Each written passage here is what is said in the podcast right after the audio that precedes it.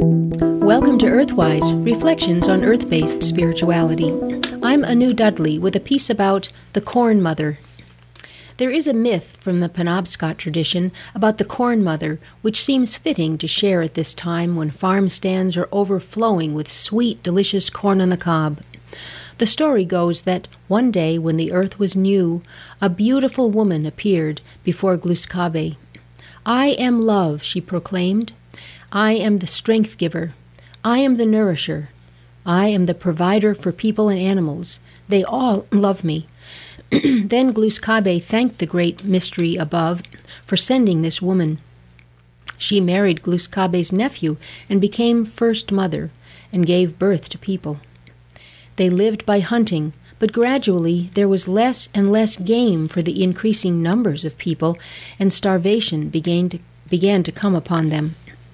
The people went to First Mother and said, We are hungry, feed us. She was troubled and she wept, but then she said, Be patient, and I will feed you. She said to her husband, There is only one thing to do. You must kill me. Her husband said, I could never do that. And he traveled to his uncle Glus Kabe to ask what he should do. Glus Kabe said, You must do what she says. You must kill her. And so the husband, weeping, returned to First Mother. The First Mother said, Tomorrow at noon you must kill me. Then let two of our children take hold of my hair and drag my body over that empty patch of earth. Let them drag me back and forth until my flesh is all torn from my body then leave that place.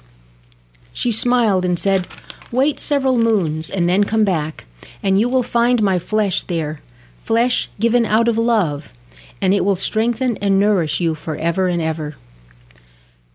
And so it was done, and after many moons they returned and found the empty patch of earth was covered with tall, green, tasseled plants. The plants, fruit, corn, was First Mother's flesh, given so the people could live and flourish. And they partook of Corn Mother and found her sweet beyond words. They saved some of the kernels and put them back into the earth so she could feed them for ever and ever. And Glus Kabe said, Remember, First Mother lives as Corn Mother. In undying love, she renews herself for you again and again. Corn has played a key role in the mythology and ritual of corn growing cultures of the Western Hemisphere. It is the basis of life, a sacred substance, considered to be a deity. Corn, or maize, as it is accurately called, is a member of the grass family, and it originated in the Americas, becoming an agricultural crop around 7,000 years ago, after which about 90% of all food calories in these New World cultures came from corn. Today, maize is one of the most widely distributed of the world's food plants, exceeded in acreage only by wheat, and the United States produces nearly half of the world's total. From its ancient origins and so called Indian corn, maize is now a major food in many parts of the world. But maize has undergone many changes since Corn Mother first gave herself to the people. Most of our distilled white vinegar is now made from corn. Corn syrup and high fructose corn syrup is now a ubiquitous sweetener found in much of our food industry's processed products. Corn is also made into ethanol to fuel our automobiles and is used in the industrial production of paper, wallboard, solvents, and plastics. Corn has also been genetically modified so it could be better adapted to industrial and corporate agriculture. I wonder if Corn Mother envisioned all the uses people have found for her sacred flesh.